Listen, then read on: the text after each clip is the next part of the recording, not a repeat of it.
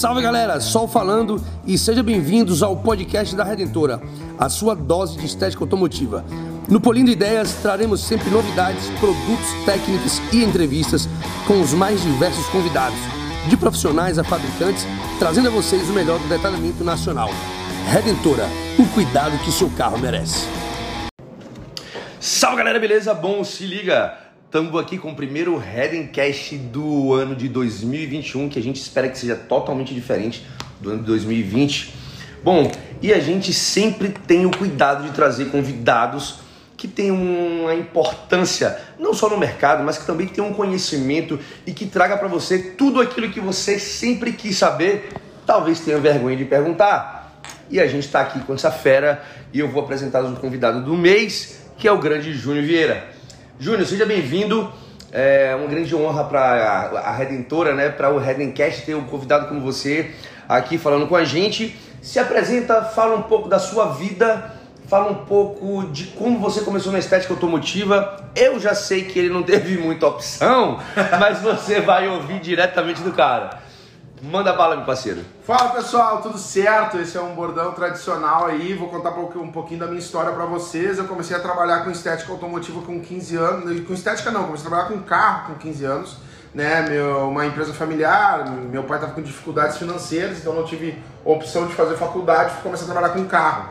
E aí, por intermédio do destino, comecei a trabalhar com som e alarme, trabalhei por muitos anos, joguei campeonatos de qualidade, fiz, uh, fiz uh, certificação pela IASCA, que é uma certificação americana de audiofilia, fui coordenador da tribo do som e aí fui trabalhando com som automotivo.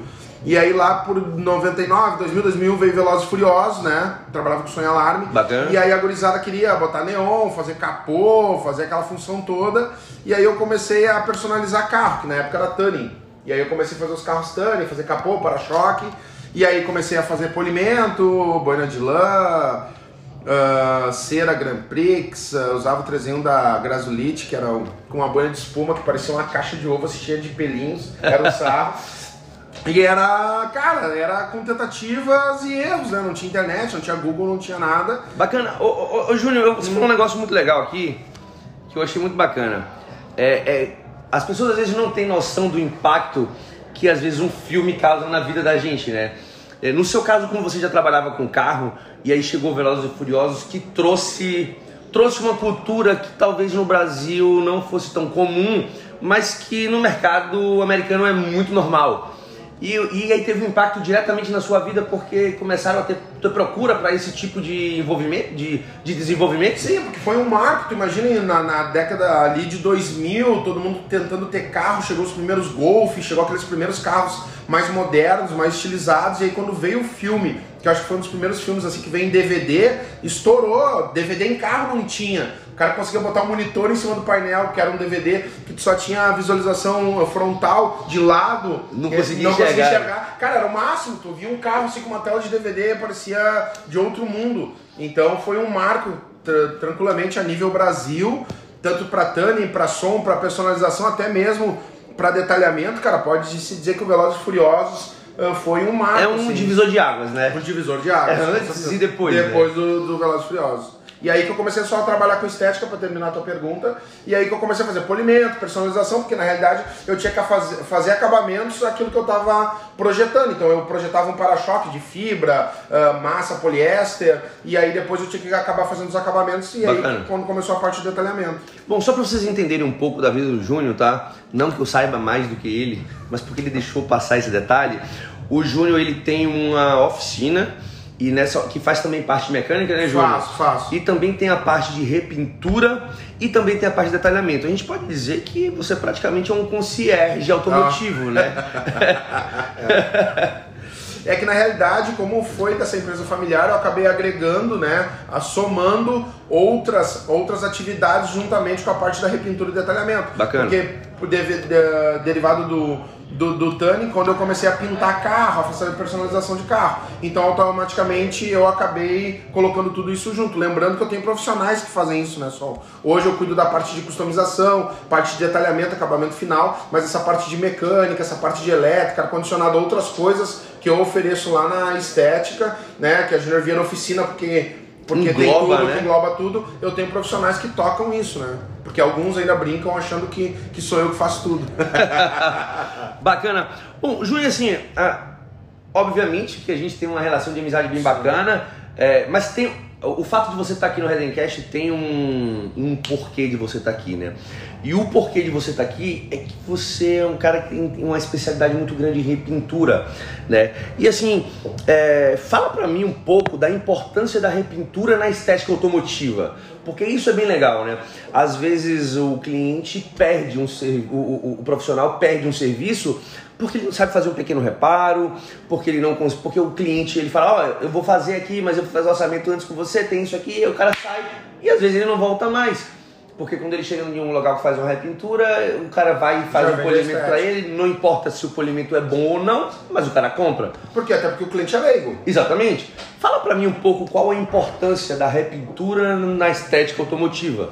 Principalmente porque a gente sabe que isso já entra como um restauro, correto? Isso, entra como um restauro de uma pintura original. Exatamente. Então a repintura automotiva ou a customização, ela é basicamente para o detalhador, para o esteticista, é o marceneiro entender da madeira. Porque Bacana. tem muito esteticista que entra na estética automotiva, ou marceneiro que se torna marceneiro, mas ele não entende de madeira, as composições ele é da madeira. Mas ele não é carpinteiro. Ele não é carpinteiro.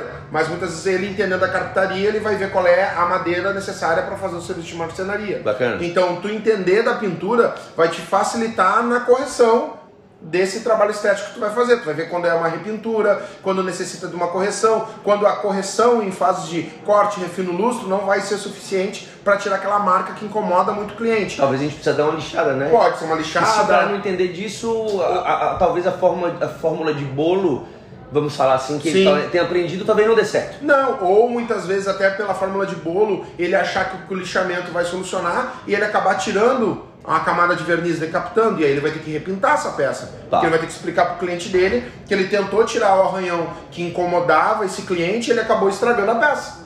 E certo. aí ele vai ter que levar para uma oficina de repintura para poder repintar o carro, para poder entregar o carro para o cliente. E talvez o serviço que ele não cobrou tão caro assim, ele tenha um prejuízo. Tem um prejuízo tá. e perca o cliente. Por quê? Porque no momento, aí já é uma explicação um pouco técnica. No momento que tu faz, por exemplo, uma pintura de um capô inteiro, ele vai ter o confronto de cor dos paralamas. Quem é esteticista e nunca pegou uma cor diferente da outra. É bem difícil, né? É, não acontecido de não ter acontecido. Então, de repente, vai mandar pintar o capô, o capô vai ficar perfeito, mas talvez a tonalidade não fique igual aos paralamas. E aí tu vai acabar perdendo o cliente por causa daquele arranhão que talvez no teu olhar uh, de profissional tu já tinha tirado 90% do defeito que o cliente tinha te mostrado, tu acabou indo a mais para tentar perfeição e acabou danificando o capô desse tá. cliente. Tá, bacana. O fato também de você conhecer um pouco de repintura é, ajuda você a entender o que é que tá, quais defeitos às vezes acontece e você não enxerga, né?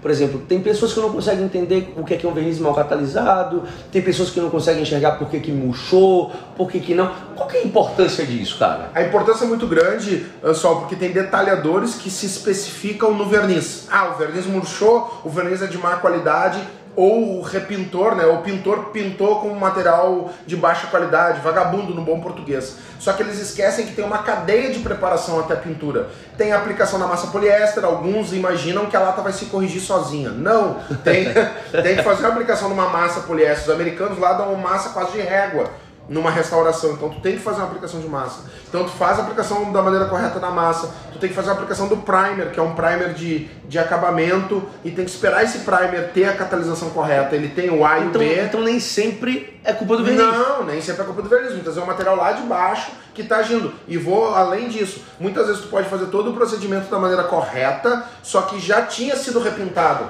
Então quando tu aplica materiais novos, que tem como diluente o thinner, ele acaba trabalhando o material de baixo e consequentemente lá na frente vai retrair brilho, vai cair brilho, vai aparecer marca de lixa, vai aparecer marcas que tu acha que é do verniz, mas é lá de baixo da pintura. Perfeito, perfeito. Muito bacana isso. Então assim, ó, é, o, que, o, o que, é que eu estou trazendo para vocês aqui? Vocês entenderem a cadeia de produção é tão importante quanto vocês entenderem de polimento. Porque dessa forma, às vezes, você consegue enxergar um defeito que não é tão aparente assim. Você já consegue é, imaginar o que é que pode ter causado determinado tipo de defeito, porque você não sabe a cadeia de produção, não é isso? E muitas vezes, só para tu entender bem de pintura, tu acaba não elevando a expectativa do teu cliente porque tu sabe que tu não vai conseguir alcançar. E aí você não tem uma quebra de expectativa. Não tem uma quebra de expectativa, que a, que a gente sabe que isso é muito importante, porque o cliente olha muitas vezes fotos e vídeos dos teus trabalhos da Redentora, do meu trabalho no Instagram e acha que o carro sai perfeito. Mas não, muitas vezes tem defeitos que passaram na, da camada do verniz que a gente não consegue tirar. Um exemplo, fezes de pássaro. Tem fezes de pássaro que é muito ácido e com o calor do sol ela penetra no verniz e ela vai até a lata. A lata, exatamente. E a gente não tem como tirar. E o repintor que só fizer uma preparação, aplicar tinta, verniz e não remover até a lata, aquelas fezes voltam àquela mancha. Bacana, E bacana. aí, então o processo de polimento tu nunca vai conseguir tirar aquela mancha. Então tu tendo esse conhecimento e tu dando a explicação técnica pro cliente, o cliente vai entender que é melhor deixar aquela manchinha e um brilho exuberante do que tu tentar tirar E aquela deixar manchinha. uma mancha de tinta, né? Porque vai dar outra, outra coloração. Exatamente. Ou manter o capô original, o teto original, que geralmente eu tô dando exemplo peças retas, Lógico, né? Que é lógico. onde fica mais manchado. É preferível deixar aquela mancha e um carro original do que de repente tu tentar tirar aquela mancha, tu, tu, tu achar que é o super-homem com a máquina e acabar danificando o teto, tendo que pintar o teto. Perfeito. Bom, vamos falar um pouco de produto nacional e produto importado. Vamos. Dentro da área de repintura, Sim. tem uma diferença muito grande? Tem, tem diferença grande sim, porque a maioria dos produtos de alta performance ainda são importados. Mesmo que a matéria-prima seja importada e seja embalado aqui. Tá. Né? Pega a Sher Williams, que usa a linha da Lazuril, eh, pega a Sikkens, a PPG, a líder mundial, né? ela tem a Renner aqui, mas a, a PPG é líder mundial em tintas automotivas e verniz. Então os melhores carros do mundo, como Então, a Ferrari, querendo ou não. Os produtos importados são muito superiores a- a- aos produtos nacionais São, ainda. Os produtos nacionais são bons, mas muitos Tá. são a base acaba sendo importada. Tá, mas a bacana. maioria dos produtos de repintura, os importados ainda so- se sobrepõem. Bacana. Axo Nobel, né, da Sim, sim, Sikkens. sim, bacana. Então é isso aí. Bom, agora vamos dar um pulo da repintura para detalhamento automotivo. Produtos nacionais versus produtos importados. Sim. Fala um pouco para mim aí da sua experiência, fala um pouco para mim aí do que é que você acha do mercado nacional contra o mercado eh, internacional, como é que isso funciona dentro do seu espaço e principalmente na sua cabeça. Como é que Sim. você vê isso? Tá, eu vejo assim, ó, eu acho que ainda os produtos, os produtos americanos, os produtos importados, vamos dizer, são melhores ainda do que os nacionais. Mas eu acredito que os nacionais têm muitos produtos iguais ou superiores, tu sabendo trabalhar. Bacana. O que eu digo no curso é o seguinte, não adianta tu ter um armamento gigantesco e tu ir por uma guerra sem saber atirar. Muitas Ou vezes... então você ir para uma guerra de bazuca com 32, não, não, vai Não, não funcionar. vai funcionar. Então muitas vezes é melhor tu ter uma arma para tiro curto, uma arma para tiro longo, desde que tu tenha essas habilidades da arma. Então são só exemplos que eu gosto de dar. Então é preferível tu ter poucos produtos, nacionais ou importados, que tu conheça efetivamente o resultado desses produtos, para que tu possa ver quando é que tu vai utilizar em cada sistema. Tá, e assim, muito bacana essa percepção, mas fala pra mim assim, ó, a, a gente tem vi- visto, a gente tem vivido Tá. um momento de lançamento atrás de lançamento, Sim. né? É, e assim, e os lançamentos não param, né? Então assim, fala pra mim um pouco sobre isso, o que é que você vê, com quais olhos você consegue enxergar esse- essa quantidade de lançamento, você acha bacana? Você acha que muita coisa está sendo atropelado? Fala um pouco pra mim sobre isso. Eu só acho que na realidade o mercado acaba lançando, lançando, lançando, lançando produto para tentar alcançar a expectativa dos profissionais, mas muitas vezes os profissionais não estudam a qualidade de cada produto para saber se aquele produto realmente vai ser efetivo. Bacana. É o que eu digo para quem faz curso. Muitas vezes tu tem uma prateleira cheia de produtos e tu não conhece os produtos que tu tem, porque todos os produtos tu compra pela mídia e tu acaba não estudando esses produtos. E aí acontece que o cara fica com um estoque que era um ativo e ele vira um passivo, Passivo. e ele acaba perdendo muito dinheiro. E aí acaba dizendo que o produto não funciona. Mas na verdade não é que o produto não funciona, ele não estudou aquele produto, ele não leu o produto, ele não viu a temperatura de trabalho do produto, ele não viu a qualidade do produto, ele não viu nada do produto. Simplesmente ele comprou o produto porque a mídia disse pra ele que aquele produto iria solucionar a vida dele. Quem nunca comprou um 3 em 1 de qualquer marca e achou que o 3 em 1 ia fazer tudo? Ia Verdade. cortar, refinar, lustrar, proteger, vitrificar. é bem é o por que o aí. mercado vende. Não, É por aí aí. a gente sabe que na prática Não funciona Não funciona. jeito. Exatamente. Bom, Júlio, fala pra mim assim, a gente tem vivido esse boom do detalhamento automotivo, né? Se for parar pra pensar 10 anos atrás e agora, a gente tem um universo totalmente diferente. Com certeza. Tanto de profissionais que cresceram, tanto de outros profissionais que têm migrado para nossa área. Como é que você vê isso? Porque assim, ó, é, junto com esse crescimento vem muita informação trocada. Né? O que, é que eu chamo de informação trocada? É o que ele disse me disse. É, o cara viu, achou que é aquilo e fala que aquilo e aquilo virou uma, uma verdade absoluta. Uh, o que, é que você acha disso no nosso detalhamento automotivo, no nosso mercado? É, eu acho que o detalhamento automotivo ele se tornou uma moda. Qualquer lavagem que qualquer pessoa pode montar com lava-jato, um balde, um pano, escreve, detalhamento, escreve estética ou detalhamento automotivo na frente. Eu só acho, cara, que os profissionais hoje do mercado estão muito momentista.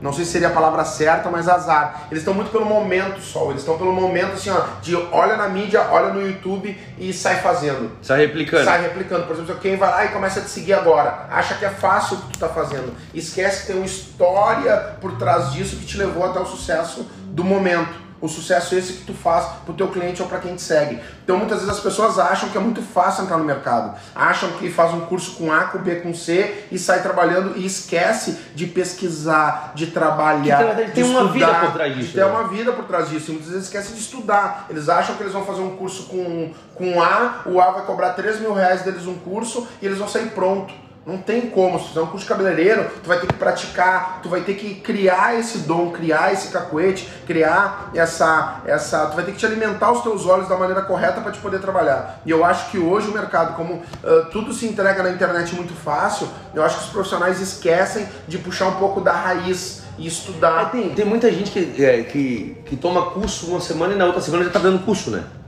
Muita gente faz isso. E aí muitas vezes não tem vivência para dar suporte para esse aluno, que é o que a maioria das vezes acontece. Já vai dizer que não aconteceu contigo, ou acontece comigo de uma pessoa vir trocar uma ideia contigo e tu começar o beabá do detalhamento, tu explicar o que é uma boina de lã, tu explicar o que é abrasivo, tu explicar o que é uma rotativa, uma rota orbital, e o cara te fazer cara de paisagem porque ele só aprendeu a usar uma rota orbital. Rota orbital ela é boa, na minha concepção, para algumas situações, ela não faz tudo.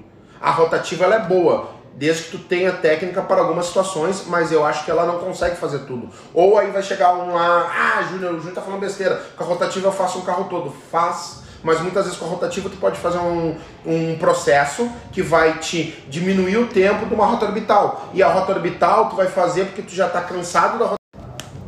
Certo? Então vamos seguir, eu só receber uma ligação, mas já tá tudo certo. Vamos embora. Então é isso que eu estava explicando. Então muitas vezes quando tu domina a técnica e tu domina os equipamentos, tu vê qual é a técnica, qual é o equipamento que tu vai encurtar tá, o teu aí, tempo para poder fazer o serviço. Exatamente assim, ó, eu, eu quero dar os meus parabéns para você, tá, Júnior? Você tá seguindo a pauta certinha aqui. Cara, fala, assim, é, é, e, e, isso que tem a importância do conhecimento, né? Porque não adianta apenas você ah, saber utilizar uma ferramenta, sendo que a gente tem um universo por trás disso tem outras, uh, tem outras coisas que você pode estar tá utilizando e as pessoas às vezes não têm essa, esse conhecimento porque faltou um estudo. Ou então acha que uma fonte só eh, vou beber de uma fonte só e às vezes você tem um universo de fontes que você pode beber, não é isso? É que é muito importante só, vamos lá, a maioria dos, dos da, da, faculdade, vamos lá, vamos dar exemplo da faculdade, quando o cara faz a medicina, ele tem que fazer lá, como é que é o nome, esqueci agora, o... Residência. Exatamente. Por quê? Porque a residência ele vai ter contatos com, com profissionais já qualificados, profissionais uh, com tempo de experiência que vão acabar passando macetes, vão acabar passando técnicas que muitas da faculdade não dá. O problema é que os profissionais eles esquecem de fazer um curso e trabalhar com profissionais já que estão na área, pegar uh, dicas, pegar uh, cacuetes com quem está na, na, na, área e adaptar para o seu dia a dia. Que é o que eu digo lá no meu curso que eu dou na, dentro da minha oficina. Eu, eu, dou o quê? Quatro dias de curso, cinco dias? São dois dias teoria e prática, mas três dias o profissional fica lá trabalhando conosco, identificando o atendimento com o cliente, vendo toda a entrevista que eu faço com o cliente para ver o procedimento que a gente vai executar. Muitas vezes tem situações na pintura do carro do cliente que ele não enxerga, micro-arranhões, ele não enxerga defeitos, entendeu? Então é bacana que o profissional que esteja entrando no mercado ou já esteja no mercado, ele esteja se atualizando e sempre pegando experiência com profissionais mais qualificados. Não necessariamente tu ir lá e só começar a seguir um youtuber e achar que ele é o máximo. Não estou falando mal do youtuber. Lógico, lógico. Eu tô Até falando, porque eu tô dizendo... acho que assim, a forma como o mundo hoje gera é, o youtuber é tão importante quanto o profissional. Claro! Só que um não supre a necessidade do outro. Porque muitas vezes tu pode ser um excelente youtuber, tu pode ser um excelente comunicador, tu pode ser um excelente, uh, na teoria, tu passar as técnicas da maneira correta e de repente pode ter uma pessoa que na prática ele sabe executar essas maneiras na prática melhor do que o youtuber. Sim, sim, lógico. Então de repente o youtuber pode te passar técnica bacana, mas automaticamente tu não consiga fazer sozinho. E muitas vezes um profissional mais qualificado da prática ele consiga, bacana, que não bacana. consiga te passar a teoria que o youtuber passou. Certo, bacana. Eu também eu, eu penso muito dessa forma, né? Eu acho que a gente precisa a gente como profissional a gente precisa conhecer e, e, parte do conhecer tem a ver com a internet porque a internet ela te dá uma facilidade.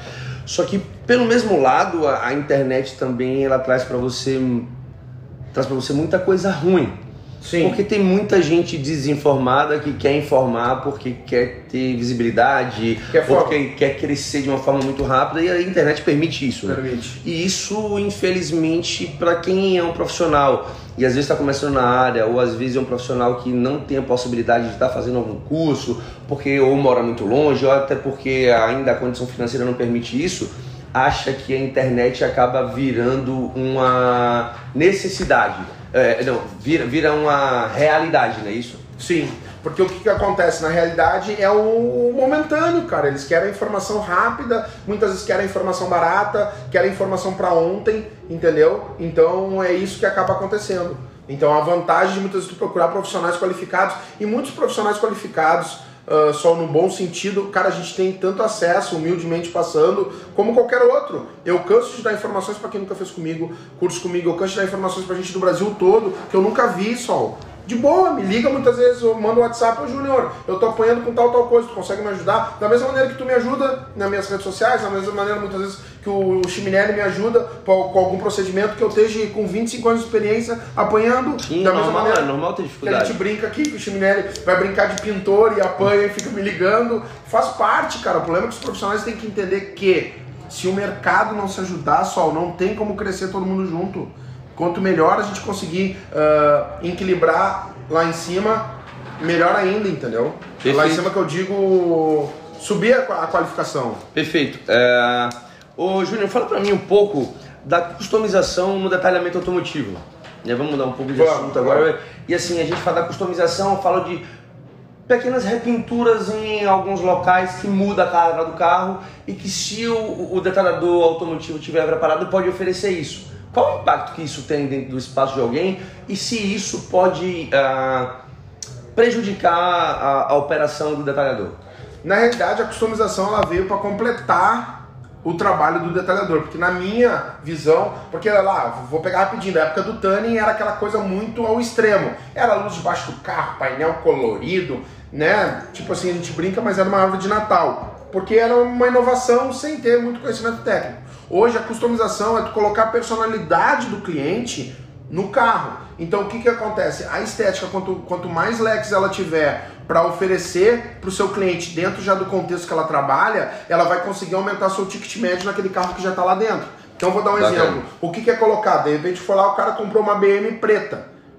E ele queria ela toda black piano, tirar os delete chrome, tirar todos os cromados. Tu vai lá, tira os cromados, pinta uma roda de preto, daqui a pouquinho vou lá, o sol, o flamenguista, tô certo? Tá certo. Tá então, tá certo. vamos lá. De repente ele tem a paixão pelo time dele, ele queria pintar as pinças de freio de vermelho. Daqui a pouquinho vai pegar um gremista, vai querer pintar de azul, um colorado de vermelho também. Então, tu, coloca, tu acaba colocando a personalidade. Já peguei uma Renegade branca, que eu fiz as rodas preta e fiz as pinças laranja. Aí tu pergunta assim, ah, ficou horrível. Não, cara, ficou linda. Porque a Renegade tem os piscas laranja lateral e acabou combinando, lógico, com laranja metálico. E aí tu coloca a personalidade do cliente no carro. Então tu tem que lembrar que muitas vezes tu pegou uma correção de pintura e um coach que tu cobrou um e meio, dois mil, depende de cada região, e tu conseguiu agregar mais mil pintando as rodas e as pinças que esse carro já estava parado na tua estética. Fazendo LED chrome, o carro já tá parado. Já tá né? parado lá, ou pode fazer LED chrome com, com com plotter, mas é tu oferecer para o cliente aquela, aquela sensação, né? Aquela. Qual é a palavra que me fugiu agora? Aquela. A experiência de ter uma coisa Aquela experiência de ter uma coisa diferente. O meu carro é diferente dos outros. Ô, ô Júnior, e fala assim, ah, eu sei que você dá o curso disso, Sim. tá? Por isso que eu estou perguntando, porque eu quero Boa. entrar nisso aí.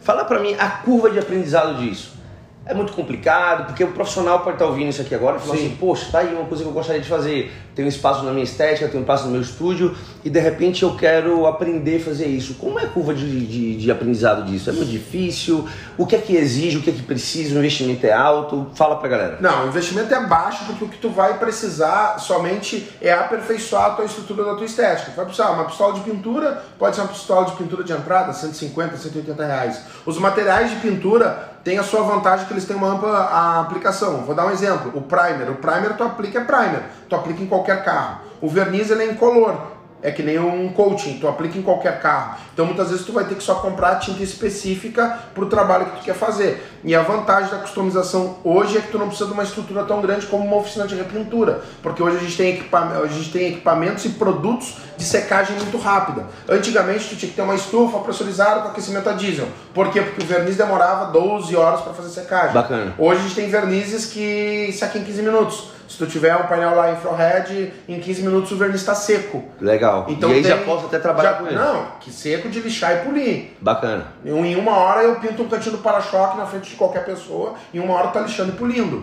Bacana. Então tem legal. essa vantagem. Ah, hoje E a curva de, e a curva de aprendizagem disso? A, a curva de aprendizado é muito complicado? Porque o cara vai estar perguntando isso, né? Tá. Poxa, legal, gostaria, mas será que eu vou. Eu preciso de muito tempo? Como é que é? Explica pro pessoal como é que funciona. A curva de aprendizado, por exemplo, se eu no curso eu dou três dias de curso.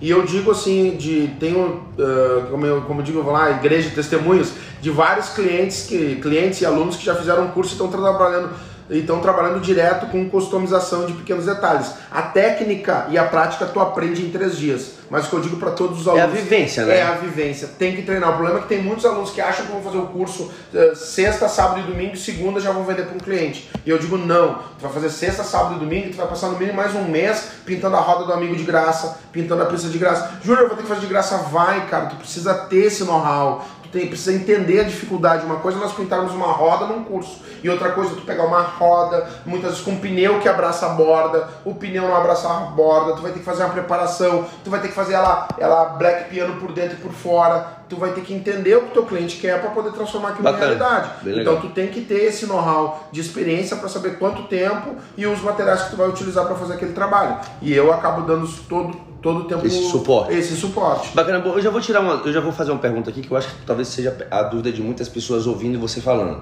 Você falou que precisa comprar uma pistola. Uma pistola eventualmente precisa que você tenha um compressor. Isso. O mesmo compressor que ele usa na estética dele, ele pode estar utilizando para pintura. Pode, ele só vai Certo. ter que botar um filtro de linha. Esse, filtro, de linha é para remover o líquido E o possa- óleo que possa óleo. vazar pelo. Porque, pra quem não sabe, um compressor ele trabalha com pistão que nem um, um automóvel. Certo. Então ele precisa do óleo para lubrificação dos anéis. Então muitas vezes, quando ele já está com desgaste, ele acaba vazando o óleo para dentro do cilindro ou aquela água que muita gente não drena Sim. acaba entrando para a linha de ar. Então vai ter que comprar um filtro hoje, em média de mercado 150, 200 Legal. reais. Outra dúvida que eu já vou perguntar porque eu sei que vai passar na cabeça da galera. Poxa, bacana.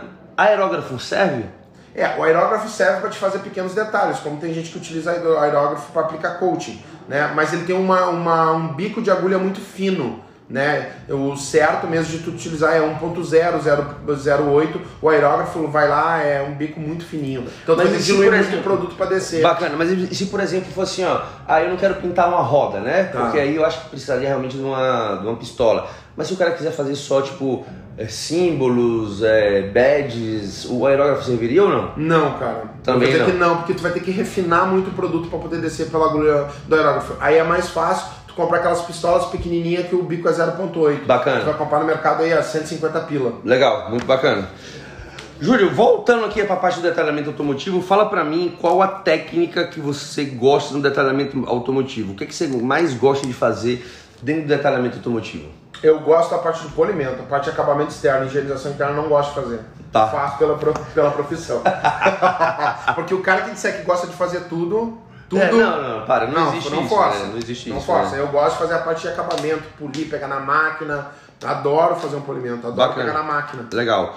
Agora vamos falar de produto. Tá. Qual que é o produto do detalhamento automotivo que, que não pode faltar e por quê? Tá. Isso aí seria uma pergunta já respondendo que é Naziol. Eu adoro os produtos da Naziol, independente de ser técnico ou não, porque é aquilo que eu digo para todos os profissionais. Não adianta, ah, mas tu tá falando porque tu é técnico. Cara, se eu não acredito num produto, eu não vou pegar 25 anos de experiência, vender um, um projeto pro cliente, tu dizer que vai durar se o produto não dura. Tem Tá. muita gente que entra nessa onda de querer ser credenciado por uma marca A, B ou C e não acredita no produto. Eu tô na Naziol porque eu acredito no produto. Eu conheço o produto, eu aplico o produto, eu tenho feedback dos meus clientes do produto, então por isso que eu defendo. Como tem outras marcas que eu utilizo dentro da minha oficina como uma empresa, eu acredito naquele produto.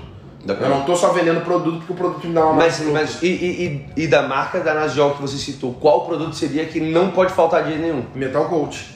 Ba Metal bacana. Coat eu uso direto. muito mais que o ZR. E fala pra mim então por quê? Bom, porque, porque eu tô fazendo essa pergunta, tá, pessoal? Justamente porque ele trabalha com repintura e vocês vão ouvir aqui alguma coisa que talvez vocês não conheçam. Mas eu já sei o que ele vai falar, não vou adiantar não. Mas manda, Júnior, por que, É, que não pode faltar o metal Porque o coat? Metal Coat eu consigo aplicar em cima de repintura em processo de cura. Para quem não sabe, a, a, a pintura ela tem uma cura para fazer ser feita a correção, geralmente varia de 12 horas, e depois ela precisa ter ah, um tempo de cura de 30 dias, 45 dias. Aí alguns aí vão pensar, ah, Júnior, eu já li em alguma matéria que não sei o que, que isso era os produtos antigos. A maioria dos produtos novos, 10 dias ele está com a cura completa. Beleza, só que como tu não sabe quem pintou, que produto aplicou, que verniz aplicou, ainda a gente indica esse tempo máximo. Para te ter 100% de certeza Que não você não vai prejudicar nada. O que ele pintou, tu vai aplicar o coach e o coach não vai trabalhar com verniz. Só para deixar bem claro. Porque eu sei que tem os mimimi, que É, ah, sempre- é, sempre vai ter, Sempre mas- vai ter. Mas o Metal Coat eu consigo utilizar por quê? Porque eu consigo fazer o trabalho de estética e consigo fazer o trabalho de repintura e entregar o carro para o cliente vitrificado no nome comercial. Mas eu consigo entregar o carro para o cliente com uma nanoproteção, com uma durabilidade aí de até um ano. Eu Ou tenho- seja, eu fui lá para repintar o para-choque e geralmente se o cliente saísse da repintura e fosse falar comigo, eu ia ter que falar pro cara assim, ó, daqui a 30 dias você volta, então você perderia esse serviço. Exatamente. Porque às vezes a gente quer fazer, é, às vezes o cliente compra pela, pelo impulso, né? Ah, pelo impulso pela praticidade, né? Só, É. tu imagina, tu larga lá, eu, ó, eu pintei o para-choque, eu já faço detalhamento no carro, certo? Que nem no meu caso. Aí eu já te entrego com ele vitrificado. Aí se, tu- se eu não tivesse a parte de, de, de custom, de pequenos reparos, teria que levar numa oficina de chapeação e pintura, ou funilaria e pintura, como é chamado no Brasil. O cara iria pintar o para-choque, ele teria que pegar o carro, levar lá na Redentora, a Redentora fazer a correção, a Redentora não saberia que verniz tinha sido aplicado no Não pode para-choque. aplicar coat, Não talvez pode perderia o coat, serviço. talvez perderia o serviço. Então essa é vantagem da customização eu acabo entregando o carro pro cliente Tá, pronto. Se eu pintar o para-choque com essa pintura é, fast que você Tá. falou hoje, de tarde eu já posso aplicar metal coat? Pode. É o pode. único do mercado que pode É o isso. único do mercado. Não precisa nem ser de tarde. No momento que ele está pronto para te fazer lixamento e correção de pintura, tu acaba aplicando o clean e já aplica o metal coat. Pô, bacana. Isso é bem legal, Ah. realmente. Ah, Porque o metal coat só para só pra ficar. O metal coat é como se tu substituiria um alto brilho na funilaria e pintura. A funilaria e pintura tu não pode passar nada que tenha carnaúba, que tenha cera de abelha, parafina, qualquer derivado que vai trancar os poros. Certo. Então geralmente a funilaria e pintura faz o quê? Faz um processo de polimento e passa tipo de um alto brilho, que é só para limpar e dar um brilho. Tu só substitui pelo metal coat. Faz o polimento, passa o clean, né? Faz o seu polimento, passa o clean e aplica o metal coat. e assim, e é uma qualidade superior né, que você está entregando. né? Sim, é uma qualidade superior, você vai criar uma nanoproteção, vai dar hidrorrepelência, vai dar brilho. Cara, os clientes piram. Não tem, meu, não tem. Eu tenho carro lá que eu aplicado mais de um ano metal coat e os clientes piram. Tá, bacana. Ô, e já que, já que você entrou nesse assunto da Nasiol, é, fala pra mim qual é o impacto da Nasiol na vida do Júnior Vieira, né, em relação a, a como a marca tem lhe ajudado dentro do seu espaço. Não lhe ajudado de lhe dar nada, porque a gente Sim. falando isso. A gente tá falando de, de o que, é que ela lhe deu de melhora, de, do impacto de atender os clientes da melhor forma. Fala pra mim um pouco disso. É que na realidade o que acontece com a Nasiol na linha de acabamentos e coats acontecem com outras marcas que eu também trabalho lá, que são marcas que têm credibilidade. Tipo, a Nasiol vem da Turquia e é espalhada pro, pro mundo todo. Então não tem como uma marca que seja forte no mundo todo não ter um alto poder de qualidade. Então é a mesma coisa que eu uso, por exemplo, lá, eu uso o verniz da Seekins. A Seekins da Adson Nobel é distribuída pro, pro mundo todo, é considerada uma linha premium. Então eu tenho que ter algo premium para dar acabamento, então por isso que escolhi Nasiol pelo o resultado que o produto me dá. Pela praticidade que. Porque não adianta, é aquilo que eu digo, não adianta tu defender uma bandeira que tu não acredite no produto. A gente sabe que, infelizmente, tem profissionais que defendem bandeira e não confiam no produto. Mas em prol ao mercado, em prol do business, em prol de uma placa na parede, independente da marca que seja, eles trabalham com esse produto para tentar essa, essa, essa fama momentânea. Eu não acredito nisso. Eu prefiro a minha fama do meu trabalho bem executado, do resultado do meu cliente, que é isso que me sustenta. Entendeu? Bacana. Então, se eu tenho a placa da Nasiol na parede, é porque eu gosto da Nasiol. Se eu, que nem eu tô dando outros exemplos para dizer, ah, tu tá puxando o saco da Nasiol. Não, eu uso Seekens, já usei outra marca, já usei, por exemplo, Lazuril, só que eu preferi usar Seekens para subir a qualidade, é uma empresa reconhecida no mundo todo. Legal. E outra linha Isso acaba passando uma, uma segurança pro seu cliente, né? Pô, não, bacana, os produtos que o cara usa são produtos que são distribuídos. é, Isso tem um peso, né? Tem. E tem muito profissional que esquece disso, só sabe por quê, porque muitas assim, ó, tu é parceiro de uma marca. E aí tu te tornou parceiro de outra marca. Aí vai lá e queima a marca anterior. Então o serviço que tu estava executando era ruim. Eles não pensam nisso. Entendeu? Tipo, eu trabalhei com a Lazuril. Eu acho que os da Lazuril excelentes. Quando eu migrei para Sickens, eu queria algo melhor. Eu trabalhava com outros vitrificadores, importados e nacionais. Quando eu migrei para Naziol, eu queria algo melhor. Não significa que os produtos que eu trabalhava antes eram ruins, só que eu só tentei progredir, tentei melhorar o material e entregar para o meu cliente. Bacana. E tem muitos profissionais que esquecem, fazem, uh, fazem parcerias com os novos e queimam os antigos. E, e na verdade acaba queimando o próprio trabalho, né? Exatamente, é isso que eu tô falando. Então, eu, um ano atrás, dois anos atrás, o que eu trabalhava era ruim? Não, eu só progredi, só quis um produto melhor. O produto atual tá me entregando algo que o anterior não me entregava. Bacana, bacana. Ah, Júlio, você, você é do Sul, né? Isso, Isso você é Rio. Grande do Sul, Porto Alegre. Fala pra gente, que assim, tem gente do Brasil todo que ouve o Redencast, né? Ainda bem. E fala um pouco pra mim, fala do mercado de detalhamento automotivo lá na sua cidade, que é Porto Alegre, Porto é? Alegre, Porto Alegre é a capital do Rio Grande do Sul. Como é que tá lá, como é que funciona lá o detalhamento, qual a peculiaridade do local, chove muito, fala um pouco. O detalhamento no Rio Grande do Sul ainda está gatinhando, né? Porque o Rio Grande do Sul tem muito, tem muita diferença de temperatura. O nosso inverno é rígido, nossa primavera é bacana, nosso verão é muito quente. Então a gente não é uma cidade turística. Então a gente não tem muito carro esportivo. Tanto Florianópolis como eu venho direto, aqui já é uma cidade mais turística. Então lá o mercado de detalhamento ainda está gatinhando. A gauchada muitas vezes no inverno não quer investir no carro, porque o carro vai permanecer muito tempo sujo. Então o mercado de detalhamento está engateando, porque tem muita. É aquilo que eu comentei no início do podcast. Tem muita esté, tem muita lavação, lavagem, ela se chama, que se acha estética, que ainda utiliza produtos. Só faz trocar placa. Só faz e- trocar placa, ainda utiliza. Lá nós chamamos de. Limpa não é, não é. Solopan, é. Esqueci até, até do nome agora, é. Metacil, desengraxante, utiliza produtos ainda extremamente Agressivo. fortes, agressivos e com uma placa escrito estética. Bacana. Porque eu digo, o errado não é utilizar o produto, o errado é utilizar o produto da maneira errada. É, exatamente, é isso que Entendeu? acontece. Porque o produto foi desenvolvido para alguma coisa, mas não para isso. Exatamente. Não para isso. Ele tem uma diluição correta. E aí muitas vezes o que é errado é tu pegar o produto da diluição correta, diluir da maneira errada para ele ficar extremamente concentrado e forte e lavar um carro que ele foi feito para lavar um caminhão. Bacana. Eu acho que isso define tudo, porque tem muita gente que mete pau nos produtos. Eu acho contra. Eu acho que o defeito é, é tu usar o produto errado, da maneira errada. Ele tem uma maneira certa de ser utilizado. Se tu utilizar da maneira certa para aquilo que ele foi estipulado, tá tudo certo. Tu não pode usar uma cera para polir. A cera foi feita para fazer um acabamento. A massa de polir, o líquido polidor foi feito para polir. O errado é tu substituir e achar que o produto não, não alcança as tuas expectativas. E, e aí, na verdade, é você que não tá sabendo usar o produto, né? É, exatamente. Cara, então assim. A... Fala pra gente, cara, como é que você vê, eh, esse- assim. A gente participa do projeto aqui do da Nasjol, que é o ProMaster. A gente Sim. não vai falar muito do ProMaster hoje, porque hoje não é, a ideia não é essa. Mas a ideia é de como o conhecimento modifica o, o profissional, né?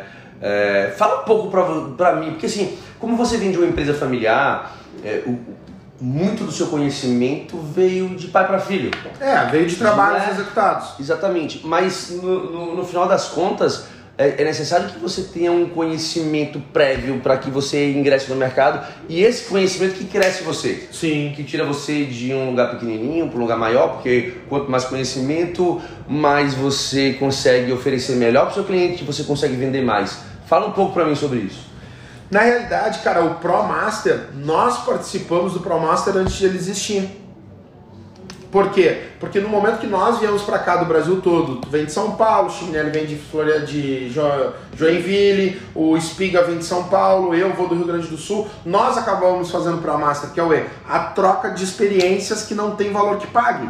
Né? Eu aprendo contigo em torno de marketing e contato com, com o meu cliente, posso aprender algumas técnicas do Chiminelli que eu não utilizava, eu passo para vocês algumas técnicas de cor, de pintura, e me vem na mente do couro da Ariadna, muitas vezes a gente tem dúvida de couro, a Ariadna nos dá o suporte, então o ProMaster já existe dentro da Naziol, que é ter profissionais completos em cada área e a gente se completa. Não significa que tu seja especialista em marketing, que tu não seja excelente polidor, agora nós estávamos lá embaixo trocando técnicas de, de processos, que tu usa, tu falou, eu, tipo, só eu uso isso e isso para passar para um aluno. Tu, porra, Júnior, bacana. O chiminé dá um pouquinho dá outra dica. Então tudo isso a gente acaba passando para quem vem aqui, que muitas vezes não tem como ter contato com todos esses profissionais.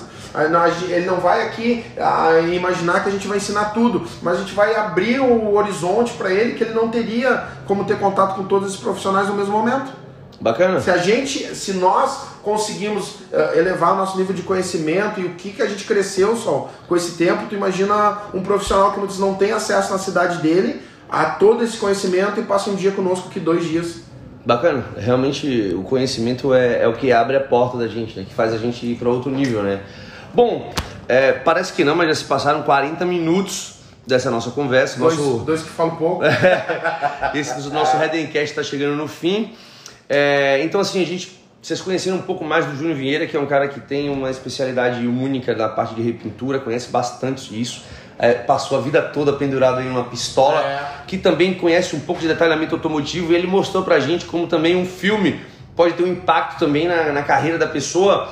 E cara, fiquei muito feliz com esse nosso bate-papo. Eu queria que você falasse um pouco das considerações, faça uma consideração final aí pra galera, o que, que você acha fala como é que foi participar desse Red Cash, que a gente já está marcando um tempinho. Sim. E faz as suas considerações finais. Cara, eu me espelho muito no mercado americano. Né, no meu projeto de trabalho, no meu projeto de, de oficina, no meu projeto pessoal, eu me espelho muito no americano. Quando tu olha um programa lá como a Gas Monkey, tu vê o pintor ajudando na mecânica, tu vê o pintor ajudando fazendo uma parte elétrica, tu vê o pintor ajudando a fazer uma parte de estofamento, não significa que ele não seja um dos melhores pintores do mundo certo? Eu acho que quando tu cria habilidades no ramo automotivo, ninguém vai te tirar, Sol. Ninguém vai te tirar. Então eu me considero um excelente pintor, tenho muito ainda a aprender, tenho muito que aprender na minha estética, me considero aí um, um excelente esteticista, dou cursos e treinamentos, sou técnico da Nasiol, mas de contrapartida estou toda hora buscando informações, estou buscando técnicas. Então muitas vezes não adianta tu, tu te rotular que eu sou um detalhador, que eu sou um certificado pelo A, pelo B e pelo C, quando tu não procura, tu é uma coisa de gaúcho,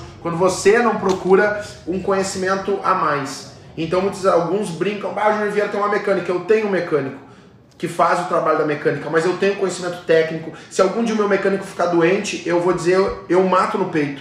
Mas isso não deixa que eu seja um excelente pintor ou um excelente detalhador. O Bacana. dia que o rapaz que trabalha comigo de detalhamento, o Douglas, não for, eu mato no peito e faço detalhamento de alto nível porque eu acabo me especializando, eu acabo estudando, eu acabo aprendendo. Então você que está escutando esse podcast, não fique na, na, na, na, no, no, no, na zona de conforto. vá atrás de conhecimento, vá atrás de workshop, mas ah, pegue todos os conhecimentos que lhe entregam, faz uma esponja, absorve aquilo que te serve e estuda. Não adianta tu só ler, ler, ler, ler, participar de workshop e tu não treinar aquilo, não colocar aquilo na prática. Porque a teoria é muito fácil. Agora a prática a gente divide os guris dos homens. Guri também é coisa de gaúcho, os meninos dos homens. Então eu só tenho a agradecer a ti só por esse podcast. Vou te agradecer no podcast por tudo que tu está me ensinando no, no convívio, nessa amizade, no ProMaster, na Nasiol, na, todas as vezes que a gente convida. Tu sabe que eu não te curtia, vou dizer no podcast. eu não curti o sol, gente disse isso olhando nos olhos dele, pedi desculpa pra ele porque ele é um cara do caralho. Quem não conhece ele acha que ele é marrento, ele não é, é o jeito dele. É, foi ou não foi? É verdade. Chega até a ficar é emocionado, meu. Pedi desculpa pra ele, disse meu, é, eu não te curtia, te peço desculpa, é, tu é um cara do caralho. Então tô dizendo isso pra vocês assim, ó, com os olhos emocionados. Eu gosto desse cara pra caralho. Entendeu? Então não é da boca para fora. Eu acho que a gente tem que ter essa, essa humildade interna de muitas vezes tu não conhecer uma pessoa, tu julgar. O Diego, velho, eu não curti o Diego. Os diretores da Naziol, a primeira vez que eu tive contato de meu, que baixinho chato. então acho que tem essa humildade de tu olhar pra pessoa e dizer, cara, eu te pré-julguei, eu não te conhecia, te peço desculpas e, cara, é do caralho. É isso aí que eu tenho pra dizer. Bom, galera, isso foi inesperado, tá? Mas eu passo bastante por isso. As pessoas às vezes acham que é. Pô, não, o cara parece que é meio arrogante. Mas. Bom. É o jeito, cara. É o jeito. É. Mas é isso, galera. Eu fico muito feliz em ter feito esse podcast. É o primeiro do ano, tá? Então espere por aí novos convidados, espere aí novas matérias. Hoje a gente falou com essa fera do detalhamento automotivo aí, que é um cara que tem um coração gigantesco, não é só o tamanho não. Mas é isso. Bom, e assim, eu só queria dizer uma coisa para vocês, tá? Só para não perder o costume. Redentora, o cuidado que seu carro merece. Fui!